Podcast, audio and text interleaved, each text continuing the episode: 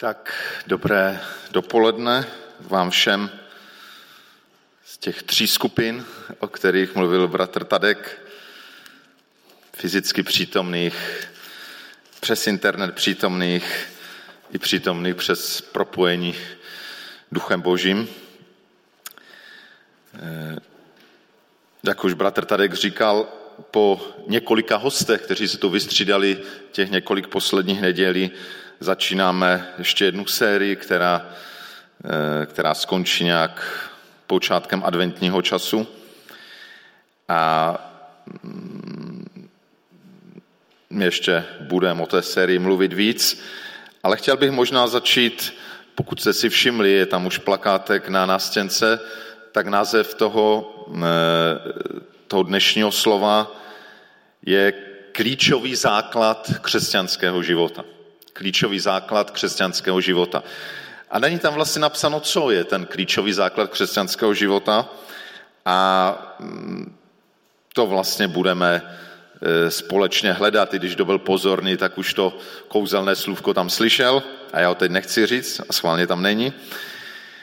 E, když byste se zeptali třeba lidí, kteří nejsou křesťané, ale nějaké křesťané znají, co pokládají za ten klíčový základ pro křesťany, tak eh, možná by řekli, že to asi chodí do kostela, že to, to mnozí nevěc řekli, no to je pro ty křesťany tak podstatné, prostě v neděli nemůžou dospat a jedou do kostela. Eh, možná, že by řekli, že ten základ pro křesťan je slušně se chovat. Jeden vůdce jedné strany by měl z toho radost, protože neustále mluví o, o těch slušných lidech, tak, kteří to přesně jsou, ale třeba jsou to zrovna křesťani. Někdo nás tak vidí, že teda aspoň křesťan by se měl slušně chovat a běda, když se nechová. Možná, že ten základ by, jsou nějaké dobré skutky, kteří se ty křesťani snaží dělat. Ale možná, kdybychom se zeptali třeba křesťanů z různých eh, směrů zbožnosti a tradic, co je ten klíčový základ, taky bychom se možná něco dověděli. Teď bez urážky je to velké zjednodušení, ale může tak být, že kdybychom se zeptali nějakého bratra ortodoxního pravoslavného, že by nám řekl, klíčový základ je liturgie. Prostě ta správná bohoslužba se vším, co tam má být, se spoustou těch správných zpěvů. Kdybychom se zeptali bratra nebo sestry katoličky, tak by nám možná řekla, klíčové jsou svátosti. To je základ křesťanského života, prostě přijímat ty svátosti, žít z nich.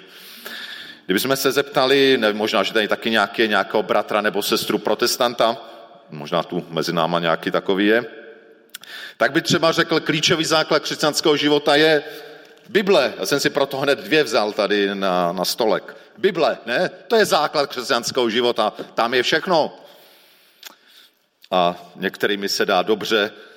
Jsou tam velmi těžké argumenty v diskuzi. E, možná oblíbenou verzí, sám jsem to tu určitě někdy říkal, že, že klíčovým základem je Ježíš, že to všechno o Ježíši. A je to o Ježíši. A přesto taky pod tím Ježíšem si můžeme představovat mnoho spoustu věcí. Nicméně jsem přesvědčen, že pokud naše odpovědi na tu otázku, co je klíčový základ křesťanského života, bude něco z toho a možná ještě mnohé jiné odpovědi, pak v horším případě ten křesťanský život může vypadat jako Potěmkinova vesnice. Kdo neví, co je Potěmkinova vesnice, tak ať se školí. Je to něco, co je jenom jako, v podstatě kulisy jak někde v divadelní přece máte kulisy, kulisy domu, ale tam žádný dům není. Jsou tam jenom jako, že to vypadá, že je tam jakoby dům. Nebo fasáda. My máme v Hnojníku krásný, no, teď vypadá krásný zámek, který uvnitř je zoufalý, ale před několika lety byla udělána aspoň fasáda. Takže on zvenku vypadá krásně, ale když byste vešli dovnitř, což teď ani nejde, tak byste viděli, že ten dům je ve strašném stavu. Možná, kdybychom na tomhle zakládali křesťanský život, že náš život bude vypadat jako dům, který je holodům. Že zvenku teda docela dobrý dům, ale uvnitř naprosto nic není. Žádný nábytek, žádné vybavení, nic. A nakonec možná že někomu se na tomhle základě, o kterých jsme mluvili, podaří postavit dům, který je pěkný nejenom uvnitř, ale ta venku, ale i uvnitř, žije se v něm docela pěkně, ale může o něm platit to, když Ježíš v jednom podobenství mluví o těch dvou domech, že dům, a pravděpodobně to byl pěkný dům se vším vybavením, ale který byl postavený na písku, jakmile přijde nějaká bouře, tak ten dům, který moc pěkně vypadal a docela pěkně se v něm žilo, tak najednou se může zhroutit. Tak co je teda ten klíčový základ křesťanského života? E, vybral jsem jeden text, jeden z mých nejoblíbenějších textů písma, který to velmi zjevně říká a e, můžete, pokud máte Bibli nebo v mobilu, je to tak klíčový text, že možná bych vám doporučil, abyste si to fakt našli a nespolehali jenom na to, že to tam e, bratři nahoře pustí možná na obrazovce. Tak je to Efeským, druhá kapitola, prvních deset veršů. Budu číst českého studijního překladu. Efeským, druhá kapitola, verše 1 až 10. Chtěl bych možná ten kontext, celý list Efeským vlastně mluví, nebo minimálně jeho první část mluví o tom, co vlastně máme v Kristu. Jestliže jsme přijali Krista a jeho dílo, co tedy to pro nás znamená, co v Kristu vlastně máme. A jedna z klíčových úseků je právě tento druhá kapitola, prvních deset veršů. A Pavel tam píše, také vás vzkřísil, když jste byli mrtvi pro svá provinění a pro své hříchy, v níž jste kdysi žili podle věku tohoto světa, podle vládce mocnosti vzduchu, ducha, který nyní působí v synech neposlušnosti. Mezi nimi jsme kdysi i my všichni žili v žádostech svého těla, dělali jsme to, co se líbilo tělu a mysli, a tak jsme byli svou přirozeností děti hněvu, tak jako ostatní. Ale Bůh, bohatý v milosrdenství, pro svou velikou lásku, kterou nás miloval, i když jsme byli mrtví pro svá provinění, obživil nás spolu s Kristem. Milostí jste zachránění. A spolu s ním nás probudil k životu a spolu posadil na nebeských místech v Kristu Ježíši, aby ukázal v budoucích dobách oplývající bohatství své milosti v dobrotě k nám v Kristu Ježíši neboť jste zachráněni milostí skrze víru. A ta záchrana není z vás, je to boží dar. Není na základě skutků, aby se nikdo nechlubil. Vždyť jsme jeho dílo, stvoření v Kristu Ježíši k dobrým skutkům, které Bůh předem připravil, abychom v nich žili. Na základě tohoto textu, jestliže znovu položím tu otázku, co je ten klíčový základ křesťanského života, jak by zněla odpověď? Co myslíte? Milost. Ano, on už to tady Tadek prozradil, takže kdo dával pozor, což předtím to slovo milost tam taky několikrát zaznělo v tomhle textu. Ano, je to, je to boží milost. A už eh, delší dobu tak vnímám, že znovu potřebujeme se k tomu základu vracet a a byť to dnešní možná první téma bude takové víc e, o tom základu, takže e, víc, řekl bych, jde do té hloubky, než do nějaké bezprostřední aplikace, tak celou tu sérii mm, vnímám jako to, abychom viděli, jestliže budeme žít Boží milost, co to prakticky znamená v různých oblastech našeho života. Že mi nejde o to, abychom e, šli nějak úplně, e, nebo se zabývali jenom prostě milostí jako nějakou teorií, ale abychom viděli, jak, jak to je něco, nechci říct zoufale, ale podstatně praktického v našem životě. Mnohem víc, než možná, když řekneme slovo milost, než se nám zdá. Jeden, kdo mi pomáhal vytvořit celou strukturu téhle série, byl bratr Daniel Hečko, který napsal knihu, která se jmenuje Milost. A on tam říká, že milost je první a hlavní koncept, princip a základ křesťanství a zhrnuje celou křesťanskou zvěst. To říká bratr Hečko, syn bratra Stanislava, který byl u počátku existence tohoto sboru. Známý eh, křesťanský apologeta C.S. Lewis, mimo jiné autor těch knih Letopisy Nárny, tak eh, říká, jestliže mi někdo položí otázku, co je jedinečným přínosem křesťanství, tak Lewis na to odpovídá, to je jednoduché. Milost. Milost je vlastně to jedinečné, co křesťanství odlišuje od všech ostatních náboženství, od všech ostatních lidsky vymyšlených systémů. Milost je to jedinečné, co v křesťanství je. V tom dnešním textu z listu efeským, nebo ještě eh, chci teda říct, co rozumět pod tím slovem milost, boží milost. Je to boží dar. Je to něco, co je absolutně nezasloužené, projev boží přízně vůči nám. Boží milost je absolutně nezasloužená přízeň. E, příznivé naklonění Boha k nám lidem, něco, co je čistý dar. V tom dnešním textu jsme slyšeli dvakrát e, to, že jsme zachráněni milostí. Že je to teda naše záchrana, že je z daru. Že se děje skrze víru a že je to boží dár. A ještě jednou tam Apoštol Pavel opakuje, není to z vás, není to z vašich skutků, aby se nikdo nemohl chlubit. Já vám ty eh, verše 8 a 9 přečtu ještě v jiném překladu. Je to takový trošku parafrázovaný, amplifikovaný překlad, trošku rozšířený, ale myslím si, že velmi výstižně eh, vlastně vystihuje, co tam Apoštol Pavel chce říct. Eh, je to od eh, pána, který se jmenuje Kurz. A přečtu 8. a 9. verš v tomto překladu. Jste tedy vy pohané, právě tak jako my židé, z milosti zachráněni, jedině tím, že jste vírou spojeni s Kristem.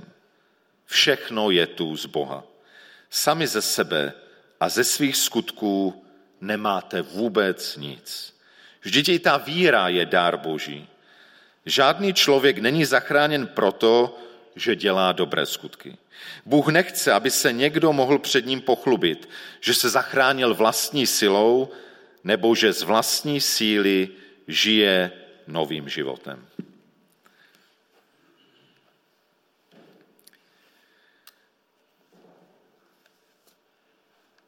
Toho, o čem tenhle text, a nejen tenhle text, ale vlastně dá se říct celá Bible, už starý zákon na to připravuje a zvlášť to vyjevuje nový zákon, je, že jde v první řadě ne o to, co uděláme my, ale co dělá Bůh. Jde o boží dílo. A pokud jste vnímali, ten začátek toho dnešního textu byl velmi chmurný. Mluvilo se o tom, že jsme mrtvi pro své hříchy, pro svá provinění, že žijeme pod vládou vlastně toho zlého, že žijeme pod eh, vládou eh, sklonu vlastního těla, že žijeme podle běhu tohoto světa, podle toho, co tímhle světem hýbe. A je to v podstatě beznadějná situace, ale najednou od toho čtvrtého verše se říká ale. Ano, je to beznadějná situace, z níž nás nikdo nevysvobodí, ale je tu někdo, kdo může. Ale Bůh, bohatý ve své milosrdenství, ze své veliké lásky již si nás zamiloval. A kousek dál v tom sedmém verši se říká, aby ukázal v budoucích dobách oplývající bohatství své milosti v dobrotě k nám v Kristu Ježíši. Takže to, co dělá rozdíl, to, co přináší změnu, je to, co dělá Bůh a důvodem, proč to dělá, je jeho milosrdenství, jeho láska k nám, jeho milost. Něco, co je naprosto nezasloužené. A můžeme v tom dnešním textu objevit takové tři vlastně fáze toho, co Bůh z milosti dělá, a pak jeden důsledek. Takže tři fáze, jeden důsledek. Takže pokud máte ten text před sebou, dívejte se do něj, že si nevymýšlím. Takže mluví se ale Bůh bohatý v milostrenci pro svou velikou lásku, i když jsme byli mrtví. První, co dělá, jsme v tom pátém verši, obživil nás spolu s Kristem. První ta fáze toho, té boží milosti, božího díla, je, že nás obživil. A myslím, že tohle pro pochopení milosti strašně důležité. Ten text začíná, čím začíná ten text? Nezačíná tím, že říká, no my lidé jsme na tom byli špatně, nebo nám lidem se nedařilo, no nedařily se nám ty dobré skutky, no nějak se nám to bortilo, máme dobré úmysly, ale nějak se to nedařilo. Ne, boží slovo je v tom velmi ostré. A myslím si, že to co spotřebujeme. To boží slovo říká, ne, to není, že jako vy jste nějak trošku nějak pokažení, nebo, nebo něco se vám nedáří, občas se zmílíte, máte nějaké nedokonalosti. Boží slovo říká, ne, prostě vy jste byli mrtvoli. Mrtvola není trochu pokažená. Mrtvola není jako trošku nevydařená. Mrtvola je prostě mrtvola. Mrtvola je mrtvá. Z ní už nikdy nic nebude. Nastoupí jenom přirozené procesy, kdy z té mrtvoli se nakonec stane něco, co odejde prostě do okolní přírody a, a všechno vlastně se vytratí. Byli jsme mrtvi ze své viny, pro své říchy a provinění, říká Boží slovo v tomto úryvku z listu efeským.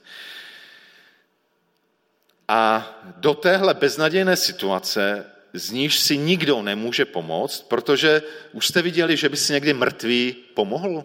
Že by nějak mrtvý řekl, už je to tu... No, občas se stane, že si lidé myslí, že někdo mrtvý a pochovají ho, a to jste určitě četli takové případy, že už byl v rakvi nebo při pohřbu a najednou začal bouchat na tu rakev, ale to bylo jenom proto, že on nebyl mrtvý.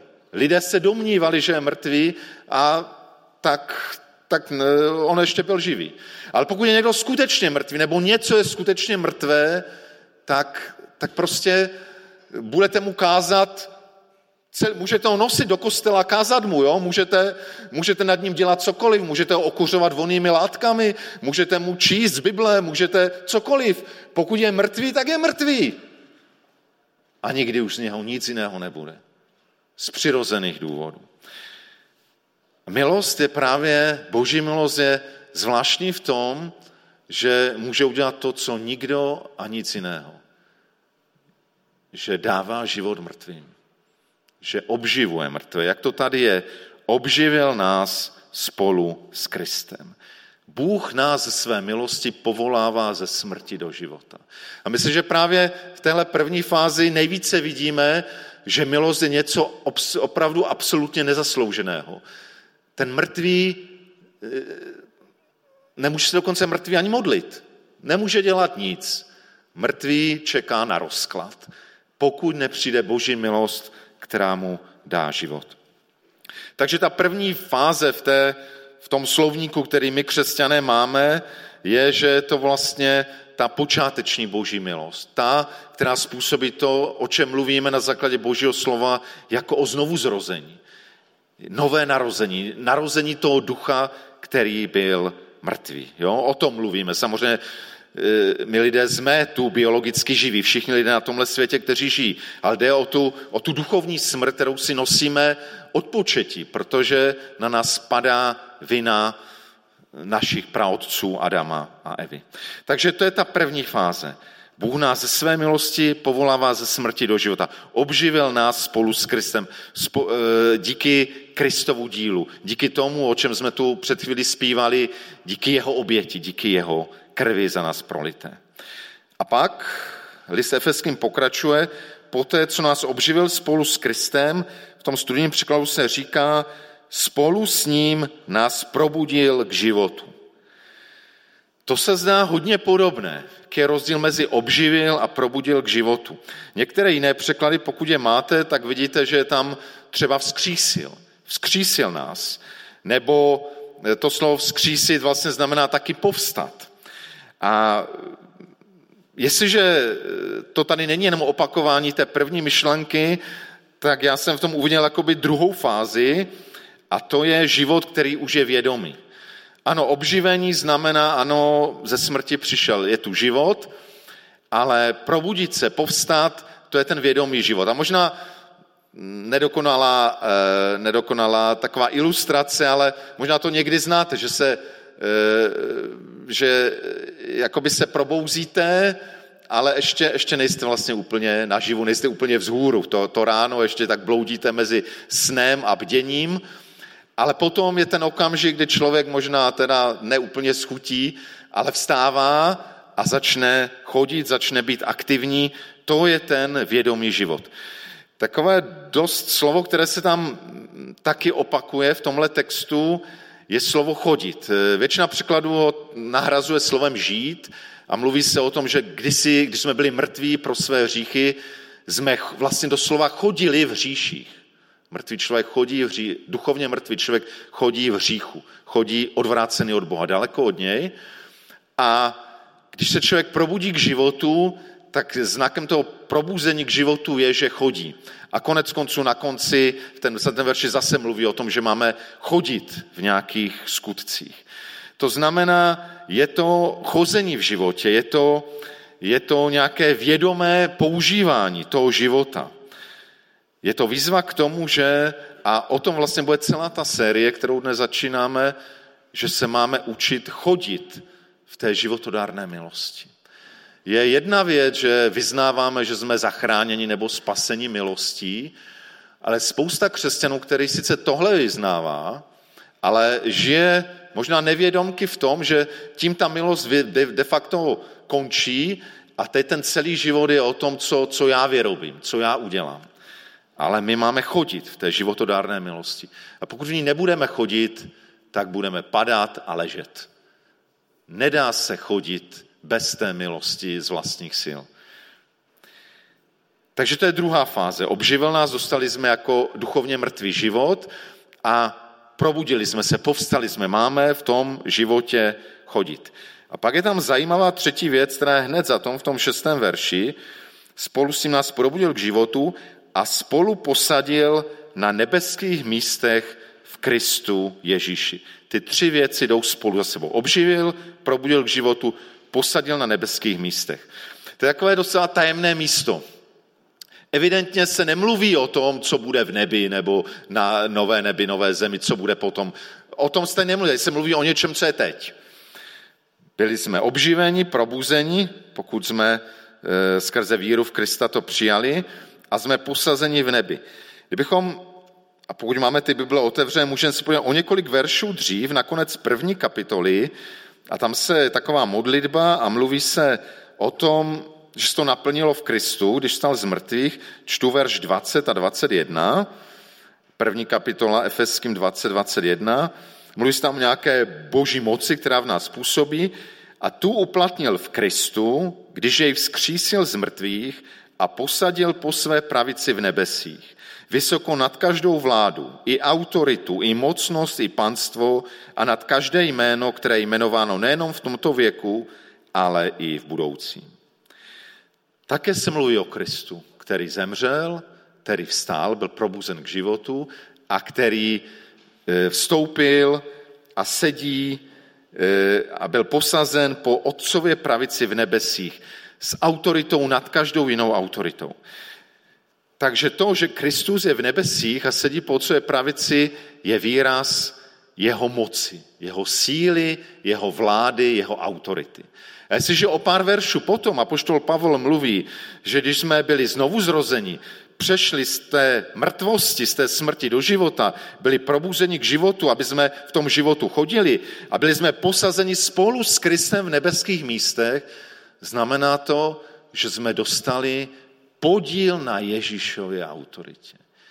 Podíl ne plnou, to je otázka, kolik toho máme, ale je zjevné, že my máme podíl na té Ježíšově moci, vládě, autoritě. Ne někdy potom. Teď. To se mluví Pavel eh, k Efezanům, kteří tohle prožili a jde to spolu, ty tři věci tři fáze. Ta třetí fáze, už se to stalo. Jestliže někdo byl obživen, probuzen, byl i posazen na těch nebeských místech a některé překlady dokonce udávají na nebeském trůně. Jsme tady ještě, ale duchovně, pokud jsme přijali boží život, jsme znovu zrození a učíme se v tom chodit, učíme se v tom žít, tak nám byla svěřena účast na Kristově moci a autoritě. Někdy možná obdivujeme některé mocné křesťany, kteří skrze svou modlitbu se dějí velké zázraky, velká uzdravování, možná i křísení z mrtvých. To je tahle moc.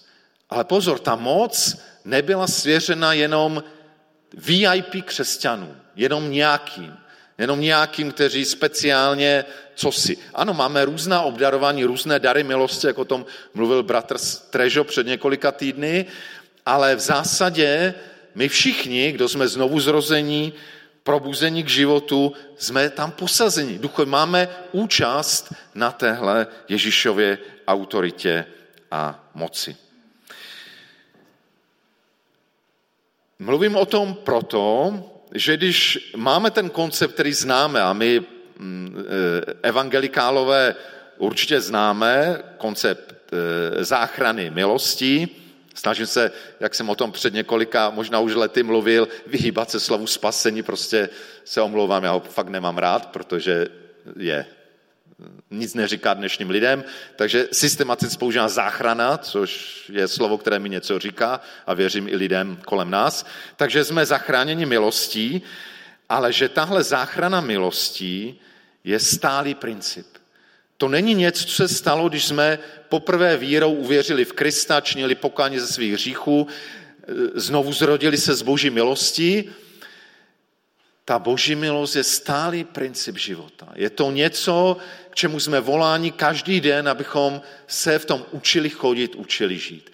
A má to, pokud to neděláme a nežijeme v tom a neumíme to, tak to má řekl bych, tragické důsledky pro náš křesťanský život. A můžeme nakonec, byť jsme evangelikálové znovu zrození, tak stejně ta stavba našeho křesťanského života může být jenom Potěmkinova vesnice, jenom fasáda. A jdeme dovnitř a nemá tam nic. A přijde bouře a celé se nám to zhroutí. A některé bouře jsou děsivé. Ta bouře, kterou prožívá teď rodina Stéblu eh, a o které mnozí, mnozí víte, kdy při nehodě děsivé nehodě vlastně byli fatálně zraněni dva, dvě jejich děti. Jeden po několika dnech zemřel, druhá je v umělém spánku, modlíme se za ní. To je děsivá zkouška a já jsem poprvé řečeno, když jsem četl tu sms kterou přeposílal bratr Marek Hlavička od, od toho tatínka, taková velmi dlouhá sms tak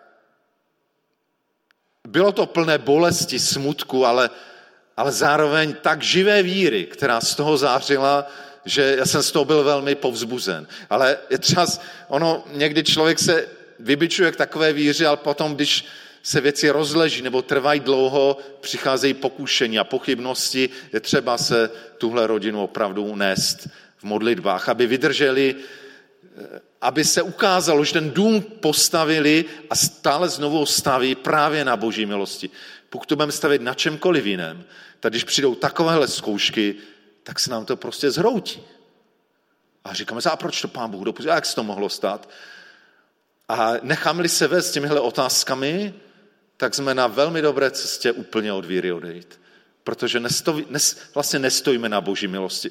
Víte, já nechci, nevidím do božích plánů, ale věřím, že někdy pán Bůh tyhle věci dopouští, aby prověřil, na čem ta stavba domu křesťanského života, naše stavba, na čem vlastně stojí.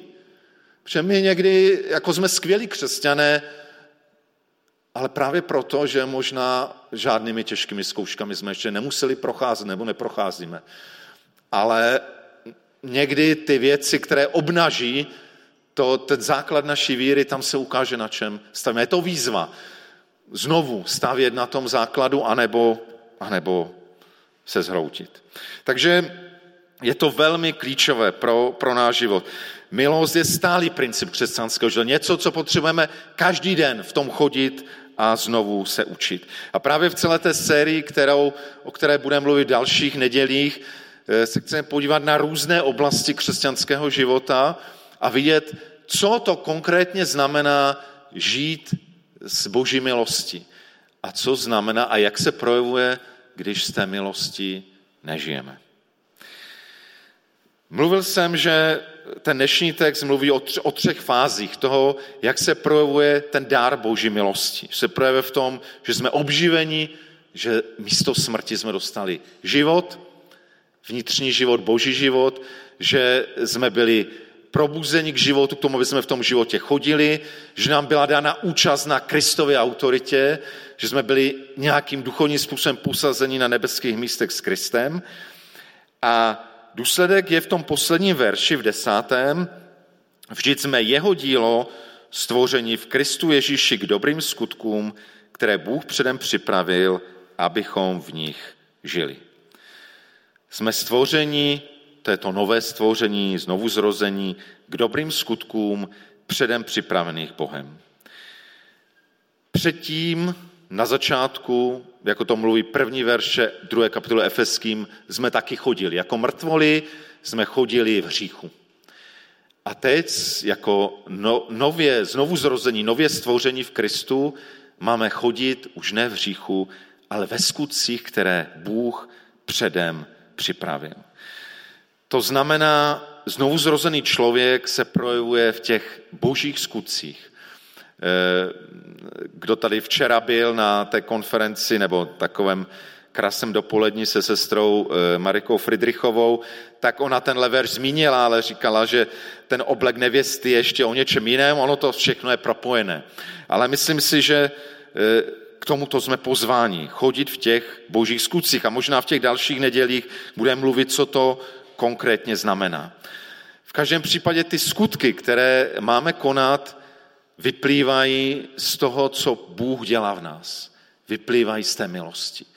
To jsou ty jediné skutky, které mají v Bohu hodnotu, protože vyplývají z jeho díla v nás. Jak jinde mluví apoštol Pavel, že eh, Bůh koná to, že něco chceme, i to, že to konáme. To je jeho dílo, to je jeho milost.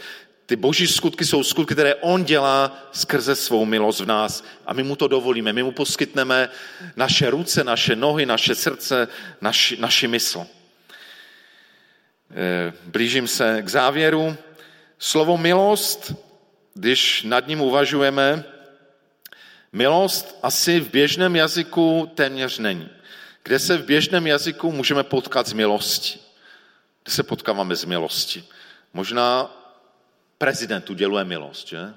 To je možná to hlavní. Eh, zajímavé jste si všimli, možná kdo, eh, že, že nám teď začal založilo milostivé léto, najděte si v Google, kdo to nevíte, milostivé léto, že rok jsou odpuštěny penále za dluhy. Zajímavé. Použít biblický termín, milostivé léto, starozákonní.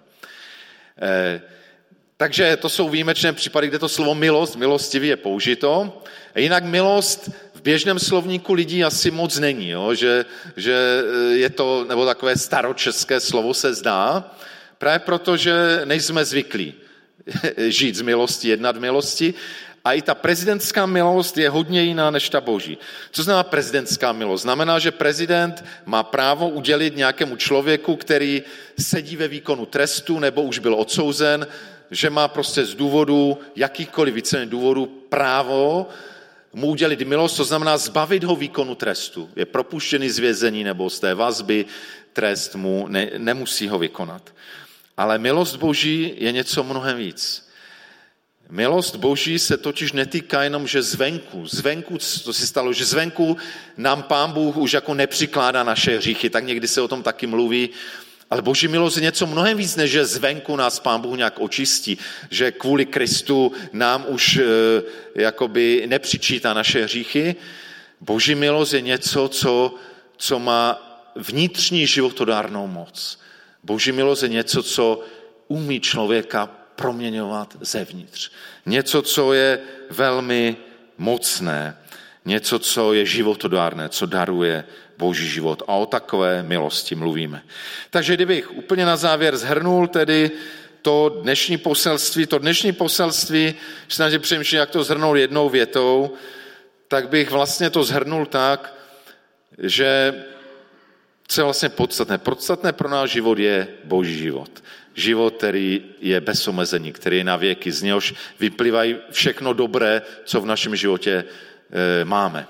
Takže dá se jinými slovy říct, že vše podstatné v životě je z boží milosti nebo z božího daru. A to je ten název té série, kterou dnes začínáme, že vše podstatné v životě je boží dar. A říkal jsem dnes záměrně, ono by se to dalo mluvit mnohem víc kázání, ale jsem říkal aspoň jedno, kde kde se nebudeme pro, pro plánově zabývat, co to teda v praxi znamená, protože my, abychom my v praxi něco realizovali, my to totiž musíme nejdřív pochopit. Proto Boží slovo mluví, pokání není prostě to, že, že jsem kouřil 40 cigaret denně a teď budu kouřit 25 pokání, jo? zlepšil jsem se. O tom to není. Dokonce kdybych šel na nulu. Pokání je změna smýšlení. A pokud nám, přátelé, nedojde, pokud to nedojde nejenom do naší hlavy, ale do našeho srdce, co to je boží milost, co zná život z boží milosti, tak, tak to nebude o tom, že my tady budeme říkat takzvaná praktická kázání a řekneme si za prvé, za druhé, za třetí a to dělejme a to nedělejme. Pokud nás boží milost se nedotkne a nepronikne naši mysl a srdce, tak se můžeme říkat milion návodů. A budeme říkat, no to je velmi praktické, co jsme dneska slyšeli. A nebude to k ničemu. Protože my nejsme schopni z vlastních sil naplnit nějaké návody a najednou se stát lepší. Jo, jsme s velkým muslim schopni přejít 40 cigaret na 25 a není to špatné, ale to není ta podstatná proměna. To není to, co nás přesune ze smrti do života. A to nás přesune jenom to, co se stane v naší mysli, v našem srdci. A přesto jsem přemýšlel, že bych chtěl jednu aplikaci vám z toho dát, i proto, abychom si připomínali, o čem jsem tu dnes mluvil. My se potřebujeme učit chodit v té nové, to je totiž strašně revoluční. A je to tak revoluční, že buď nám to ještě v životě nedošlo, anebo nám to došlo při znovu zrození, ale velmi rychle, pod tlakem světa, který přemýšlí totálně jinak, se prostě stejně přemýšlíme tak, jak ten svět. Milost, boží milost je totálně revoluční. A myslím si, že během těch dalších nedělí tím budeme konfrontováni. Co to vlastně znamená žít z boží milosti. Ale já bych chtěl teda vás povzbudit k tomu, abyste zkusili třeba v tom následujícím týdnu znova, znova od ranního probuzení, až po, eh, když půjdete spát, eh, si vlastně ty různé věci, které zrovna se vás dotýkají, třeba to, že teda vstáváte, vůbec se vám do toho dne nechce, čeká vás něco těžkého. A o všech těch věcech, které zrovna jsou, si říct, i to je boží milost. I v tom chci hledat boží milost. Třeba to, když jsem dal příklad s tím vstáváním, ano, čeká mě možná dneska něco těžkého, nepříjemného, ale Bohu díky, že můžu z té posteli vstát. Je spousta lidí, kteří to nemůžou, kteří by chtěli vstát, nemůžou. Je to boží dar, že mám dost síly, že mám dost zdraví, že vstanu. Vy všichni jste šťastní lidé. Dneska jste tu byli schopni dojít nebo dojet. To i někteří z těch, za které jsme se dneska ráno modlili, nejsou schopni. Jste šťastní, jsme šťastní lidé. Už jenom tahle věc. A spousta jiných věcí, že máme co si udělat ke snídani. Kdo pracuje, že máme práci, možná máme, máme zdroj příjmu. A, a možná i ty negativy, takže u pozitivní věci je to docela jednoduché říct, aha, to je boží dár, díky pane, to je boží milost. A myslím, že to jde aplikovat úplně u čekoliv, u negativní věcí. Když se potkáte s velmi nepříjemným člověkem, si můžete říct, ale já nemusím reagovat tak, jako on. Já žiju z boží milosti. Já se nemusím nechat jím vláčet. Já mám vnitřní svobodu. Já se nemusím na něho zlobit, já to můžu pustit, protože já mám v, boží, v Bohu něco mnohem víc. A, a v podstatě každá věc, která přijde, pozitivní, negativní, pokud takhle se o ní začnete učit přemýšlet, a uvědomovat si, kolik darů denně dostávám. A že i v těch těžkých věcech si můžu uvědomovat, ale pán Bůh mi dal něco víc. To není jenom o tom, že mám nepříjemného šéfa, nebo, nebo mám ně, něco negativního, nebo něco mě někde bolí, ale, ale vím, že pán Bůh mi dává něco víc. Takže to je takový domácí úkol na celý týden. Nebo to zkuste jeden den, když to bude moc těžké, ale, ale věřím, že když tohle praxi budeme procházet, že, že možná se začneme učit vidět tu boží milost mnohem víc v každodenním životě. A možná nás to naučí být vděční. Najednou možná, když Pán Bůh nám dá milost, uvidíme, kolik je těch věcí v našem životě, za které můžeme být každý z nás vděčný. Bez ohledu na možná problémy v práci, doma, covid, různé věci, je tolik toho, za co můžeme být vděční. A i ty věci, které jsou opravdu těžké, tak možná nás to naučí najednou mi takový nadlet a vidět, ale to není konec světa, to není to nejhorší. Já mám něco víc než tyhle nepříjemné věci. Takže myslím, že je to až dost výrazná aplikace, tak zkuste to, zkuste to nebudu to kontrolovat, to se nedá, ale je to možná taková výzva povzbuzení k tomu, abychom, abychom, když tu sérii začínáme, abychom začali vnímat, kolik toho od Pána Boha denně dostáváme. Bože, děkuji ti za to, že se můžeme znovu dotýkat to, toho podstatného, toho klíčového, toho revolučního, toho, od čeho přirozeně odbíháme, protože jsme zvyklí žít výkonově, žít na, na úspěch, žít prostě, že co si neudělám, co to nemám. Já ti děkuju za to, že náš život je o něčem jiném, že ty jsi vnesl zcela nový rozměr do života, že ty jsi eh, dál, že můžeme žít ze tvé milosti. Ty jsi eh, nás přivedl ze smrti do života. A možná i ty, kteří tu dneska jsou a ještě eh, neudělali ten zázrak, nebo neprožili ten zázrak, nepřijali tebe, pane Ježíši, do svého života, tak i oni jsou pozváni k tomu, aby udělali ten krok, aby, aby se rozhodli v tebe uvěřit a, a vyznat to, že svůj život žil daleko od tebe, aby, aby i oni mohli přijmout ten dár tvého života. Děkuji ti za, za to, že se můžeme učit chodit ve tvé milosti. Děkuji za to, že jsi štědrý Bůh, bohatý ve své milosrdenství. A tak, pane, dej, ať možná celou tou sérii, o které chceme teď v následující době mluvit, ať to může přinést nějakou, díky tvé milosti, nějakou proměnu do života každého z nás, do života našeho společenství, našich rodin. Ať ta tvá milost může možná otevřít ty třinácté komnaty, které možná někde máme, kde, kde se trápíme, kde, kde nemůžeme odpustit, kde, kde prostě to strašně moc bolí, kež, pane, tvá milost, dovolím, aby tvá milost odemkla i tyhle ty komnaty a mohla je vyčistit, mohla je uzdravit. Tvá životodárná milost může cokoliv, pokud my jí dáme prostor. A tak prosím tě o to, aby tvá milost pracovala v nás, mezi námi. Aby i ti, kteří k nám přichází jako hosté, mohli vnímat, tady je něco, co není ve světě. Protože ve světě není tahle milost. Ta milost je jen tam, kde se lidé otevřeli, kde v ní uvěřili, kde v ní žijí. Amen.